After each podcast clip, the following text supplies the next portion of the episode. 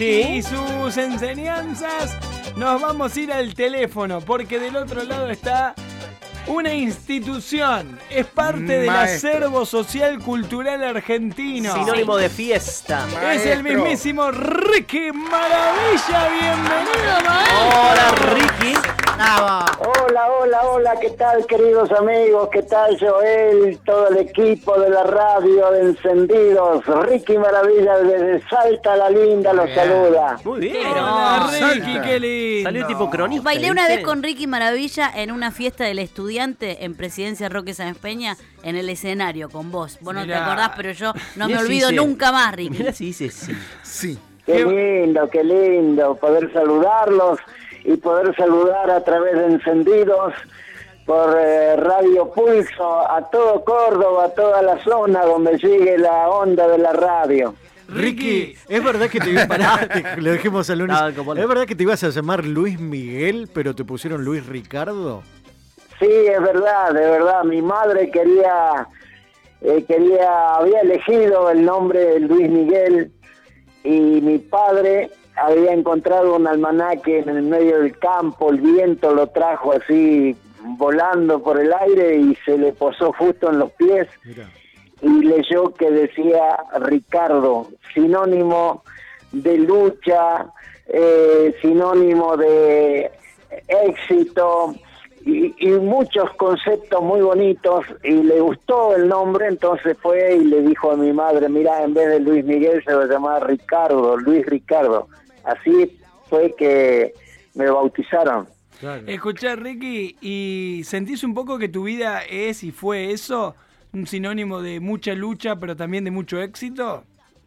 Sí, sí, es verdad. Gracias a Dios y gracias al público y a los medios de comunicaciones he logrado eh, trascender, de, de llegar a la popularidad a través de los temas, de las letras, que no me equivoqué, porque en ese momento eh, que salió mi disco en la década del 90, eh, todos eh, los grupos tropicales cantaban a la playa, al pescador, a la arena, a las palmeras, y yo elegí cantar al gallo, a la pata. Mirá qué adelantado Bueno, que fui, eso te iba a que- decir. El, vos sabés que es algo increíble. Yo te escuchaba en mi adolescencia, suponete, ¿no? Cuando bailaba, Sí. cuando, cuando voy a. O más pibito. O te pasa ahora, vas a un casamiento, Ricky suena siempre. Te la levanta, Pero esto también te me levanta. pasa todos los días de mi vida cuando mi hijo mira la granja de Zenón, Ricky. O sea, esta capacidad Sí, sí, tuya estoy y de, muy y de tu arte. porque justamente días pasados recibí una comunicación en la cual me, me informan de que estoy primero en toda Latinoamérica, parte de Europa y Estados Unidos con las canciones de la granja, por la millonaria cantidad de visitas que tengo de bajadas. Hermoso. Ricky, ¿y a vos te llega algo por eso, digamos, en materia de derechos? Asumo que sí, obvio. Sí, sí, sí. Sí, Mirá gracias bueno. a Dios, sí.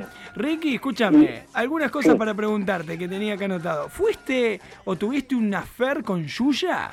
Toma. Eh, no, tenemos un- una hermosa amistad, un, un gran amor, pero un amor muy limpio, muy transparente, de, de- de mucho respeto.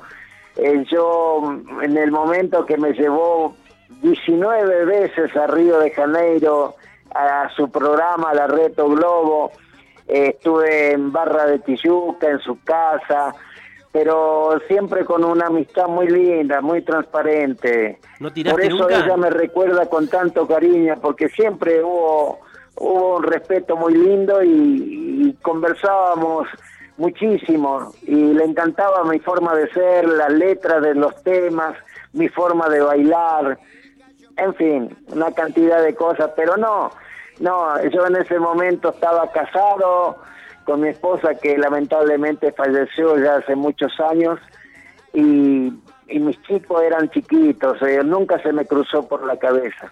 ¿No se te cruzó por la cabeza, 19 Ricky? veces Río de Janeiro. Sí. En una te confundís. No, aparte Yuya, que es un, Aparte mujer, Yuya. eh, muy No, atrapante. pero me además también estuve más de un mes en Madrid en Tele5 de Madrid haciendo su programa. Qué lindo. Además también este, estuvimos por otros países, pero no, no, no, no. Ah, Eh, es que ella- ¿Qué eras? eh, ¿Cábala? ¿Cábala eras de ella? Ella dice, Ricky, que en una entrevista que le hicieron hace poco, le hizo del Moro, no sé si la viste, que eh, vos tenías algo muy especial en tu perfume, como que eso la, la, la- la atrapaba, que ella recuerda el aroma que, que, que tenía. Olor a Ricky. Olor a- eso, ¿te, acor- ¿Te acordás? Olor a petizo. Ah, bueno. ¿Te acordás qué perfumes usa- usabas? Porque viste, estamos todos diciendo, che, hay que ponerse el perfume de ¿Qué tendrá el Maravilla". petizo? Decíamos todos. Ahí estaba la respuesta. ¡Ahí está! ¡Era el perfume! Era eso, era Era eso. el perfu- ¿Qué perfume Tenía usaba Ricky en aquella época? ¿Te acordás? Eh, creo, creo recordar que era el SAR.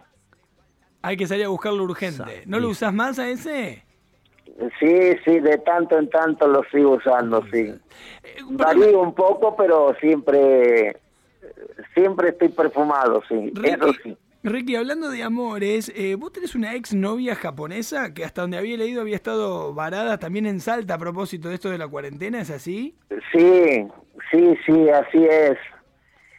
Así es, y este, Y además le estoy produciendo un disco en el cual, este, bueno, aprovechamos esta cuarentena para poder grabarlo Claro. a través de la distancia y bueno, está muy bien, muy bien, avanzando muchísimo. Ahora, ¿y cómo la conociste? ¿La conociste en Japón o ella o la conociste acá en Argentina o en algún lugar La intermedio? conocí en un desfile de moda porque ella es modelo. Mirá. y la conocí en un desfile de moda, en un, en un desfile que se hizo en Punta del Este también, y, y luego en Olivos, fue la segunda vez que la volví a ver, y, y fue algo muy raro porque realmente este, hubo una persona, un muchacho vestido de blanco, que me que la trajo y me la presentó. Bueno, mm, la primera presentación nos saludamos muy amablemente y nada más. Al rato el muchacho de blanco vuelve a traerla y ella le dijo, pero ya me lo presentaste a Ricky, ya, ya, lo, ya lo he saludado. Y nos quedamos conversando allí y después preguntamos dónde estaba ese muchacho para saludarlo y agradecerlo cuando terminó el desfile Sí. y nadie lo vio. Pero ella Nadie tampoco, ella, ella tampoco sabía quién era él. No, tampoco. Y Ah, yo no tampoco. creer. Es como que. Un bueno, cupido, un cupido. No, puede ser un cupido, pero estamos hablando de algo, puede ser algo místico. ¿Vos creés en esas cosas, Ricky? Como que una especie de entidad que apareció ahí para que vos y ella se conozcan. Es muy probable porque quedó ahí la quedó el- la pregunta, ¿no? ¿Dónde quién era? ¿Dónde estaba? Porque preguntamos a los amigos, a los productores, eh, a la gente que estaba ahí presente, dónde estaba el muchacho de blanco dice que nadie vio un muchacho de blanco, era todo blanco, mm, camisa blanca, pantalón blanco, zapato blanco. Qué Y dice, no, acá no, no, no, no vimos ninguno, nadie de blanco. Pero, a ver, pero, vos lo viste, al, al- o sea, hablaba, hablaste Sí, con él. obviamente, claro, sí, sí, lo él la trajo a ella, Taki Natalie se llama, Ujú. Taki Natalie, y él la trajo de la, de la mano, venían y me la presentó dos veces. Y esta, esta historia habla de una ex pareja, o sea que Taki y Natalie se terminó, ¿no? ¿Cómo está hoy tu presente amoroso, Ricky? No, no, no, eh, estoy solo, estoy solo, pero con, con mi familia, con mis seres queridos, con mis amigos, pero con Taki siempre tenemos este un contacto Ella- perdón, a través Ricky. de la música, de lo artístico. ¿Ella está en Salta ha o estuvo en quedado, Salta? una, ha quedado una amistad muy bonita, muy linda. ¿Pero ella no está en Salta, Ricky? ¿No está precisamente ahora con la cuarentena? ¿No quedó en Salta? Está en Salta, Claro. pero en otro lado está. Ah, ok. Ricky, eh, perdón, eh, vos sos hacedor de, de canciones, pero también de figuras. En este caso se te puede adjudicar que creaste al mago sin dientes porque le bajaste los dientes en televisión. Qué buena mano. ¿eh? Eh, no, mirá, fue, fue este, hoy a la distancia, lo digo, fue este, una ocurrencia, fue algo que se nos ocurrió. Ah, estaba pactado eso. Y, y, bueno, el mago siempre que me encuentra me abraza y me agradece permanentemente, me dice gracias Ricky para vos. Por haberme bajado los momento, pero eh, lo que pasa es que yo soy un poco actor también, porque hice teatro en Mar del Plata con Enrique Carreras y toda su familia, eh, toda una temporada de verano y gané dos estrellas de mar en Mar del Plata. Claro. Mira. O sea que mm, las cosas que, que hicimos, así como alguna cámara oculta de Tinelli, todo el mundo creyó que era verdad, pero no, no. Que no fue, actuado. Ricky, no fue a la distancia lo digo. Estaba actuado. fue, fue actuado, no fue real lo del mago sin dientes, no, no fue un enojo en serio. No, no, no, para nada, para nada. Tan es así de que con, el mago tenemos una linda amistad. Porque repartiste lo lindo, no sé si hiciste boxeo en algún momento, pero metiste un par de manos. Estaba sacado, sí. Y yo creo que ahora... el mago el mago me dice que ya tenía los dientes de, este, desparramados, ¿no? Ricky. Y, yo, se, yo se lo ajusté un poquito. Ricky, hace, hace unos días, bueno, todos conocimos el, el, fallecimiento de alguien que para vos era un amigo, que era el mismísimo Sergio Denis. Y después fuiste polémico porque en un móvil de, de TN eh, tiraste como un chivo antes de despedir el móvil cuando estabas hablando en la memoria de Sergio. ¿Eso te salió natural? ¿Lo tenías armado? ¿Qué pasó ahí? No, no, me salió natural, porque yo soy una persona muy agradecida, muy agradecida. Y, y ya que vos sabés cómo son los segundos eh, radiales o los segundos televisivos, que te escucha muchísima gente. Y yo soy una persona muy agradecida y me pareció eh, oportuno en ese momento de antes del cierre de decir gracias a quien me estaba brindando eh, alimentos en plena cuarentena, en donde no se podía salir, y un amigo que tiene un restaurante así por ahí cerquita, muy cerquita de mi, del piso donde vivo yo, en Buenos Aires, me acercaba todos los días, todos los días, me acercaba comida. Alimentos, claro y yo de, mm, súper agradecido lo saludé eso y bueno, creó polémica obviamente. Claro, pero no, era, era, era, Ramón Valdés, ¿no? Era así el, nombre de la persona. Eh, Ramón, Ramón Valdés, correcto. Bueno, le, vino bien, porque se enteró, todo el mundo, digamos. en Pavón y Pichincha de Buenos Aires, vayan a comer ahí que se come riquísimo. Ah, y el chivito. Está bien, está bien. Vayan de parte mía Vamos. Y, van a tener un almuerzo gratis. Muy bien. Che, Ricky, ¿y, cómo es tu relación con, con, la música de Córdoba? No sé si, me imagino que sí, que conocés a La Mona, a los cuarteteros, si bien tu palo es más de la cumbia, ¿cómo es tu relación con Córdoba? No, muy buena, muy buena. Obviamente que los cordobeses cuidan su quinta, eso se los puedo asegurar pero tengo una muy buena relación, sí, sí, con la Mona hemos cruzado varios escenarios en Buenos Aires, en Córdoba no, pero en Córdoba... ¿El cuidan su quinta es porque no, pudiste entrar a Córdoba? ¿El cuidan su quinta? Sí, sí, pude entrar, sí, el grupo Chévere me, me invitó varias veces en, distintas temporadas a cantar con ellos, eh, que tendrá el petizo, el gallo y la pata, eh, todos esos temas eh, con Chévere. Después fui muy amigo de la de del cuarteto ay, ay, ay, en este momento Trulala. Trulala, Trulala, correcto. Ricky con Trulala eh, antes de bueno, antes de que fallezca su Manolito cantor, que que realmente lo admiré muchísimo. Ricky, eh, repasando un poco tu historia personal, hay dos cosas que me llamaron la atención en declaraciones tuyas, en entrevistas que has dado. Una es que en algún momento dijiste, eh, confesaste, haber sido muy discriminado de chico, pero que trabajaste mucho para romper esas barreras. Eh, ¿Eso es así? ¿Fuiste muy discriminado en tu infancia? Y vos sabés que todos los provincianos los provincianos que llegamos a Buenos Aires con algún objetivo siempre, de alguna forma, somos discriminados, eh, en más o en menor medida, pero siempre, siempre nos dicen cabecita, mm. eh, negrito, y más con la música tropical, porque hubo un antes y un después eh, en la salida de qué tendrá ese petizo. El antes ya había grupos, obviamente, grupos tradicionales como el Cuarteto Leo, como eh, el Cuarteto de Oro, eh, también lo Huabancó, Cuarteto Imperial, pero nuestra música tropical o música popular era mirada así de reojo, como una música de segunda.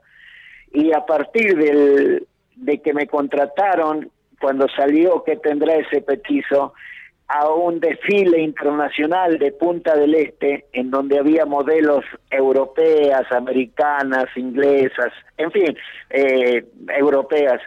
Y así fue que fue un, golpe tan, tan grande artísticamente que recuerdo que había más de dos mil personas, eh, pero no del, de la franja de público que yo estaba acostumbrado, sino esa otra franja que nunca bailaba ritmo, tropical. El, público de Punta del Este, digamos, que evidentemente no. Eh, sí, sí, eh, era otro estrato social. Era totalmente distinto. Recuerdo que a ese lugar donde yo hice la presentación del petizo, eh, había más de dos mil personas, entre ellos estaba Malita Fortabat, el juez Piotti, recuerdo a, a la señora Herrera de Noble, bueno, figuras y deportistas, modelos, actores, eh, pero muchísimo, muchísima gente, y así fue que conquisté no solamente, eh, o sea, ahí conquisté todos los estratos sociales, Sí, sí, sí. Ricky, y llegar a Mirta Legrand, donde te caíste varias veces, la, ¿esas caídas fueron una auténtica y después comenzaste a caerte a propósito o fue todo auténtico cuando te caí? Una vez la tiraste la mona también. O sea, ¿todas fueron armadas o todas...? Me están haciendo deschavar mi vida. Y bueno, pero porque te queremos, queremos conocer. Te queremos aprovechar. Claro, claro, está bien, está bien. Bueno, a partir de ese desfile de modas internacional, fue que inmediatamente me llamaron para almorzando con Mirta Legrand. Y ahí sentí un poco la discriminación porque resulta que uh, los productores me comentan de que el señor Daniel Piner, esposo de la señora Mirta, eh, se había resistido a que nosotros, o sea, Ricky Maravilla, Tuzán, eh, los Mirachis, estuviesen en esa mesa, porque hasta ese momento no habían llevado nunca figuras populares. Mm. Y bueno, eh, los productores no hicieron caso y mirá lo que fue, fue el programa de mayor rating en toda la historia de Almorzando con Mirta Legrand. Qué maravilla, literalmente, qué maravilla. Dicen que y la caída para, para la curiosidad de ustedes quienes están escuchando, existió, existió la, el tropezón. Pude haberlo evitado, pero viste, los provincianos a veces tenemos esa impronta eh, eh, que me dejé caer. Y bueno, ahí Mirta Legrand no sabía si cortar el programa, reírse, irse del programa, no sabía qué hacer.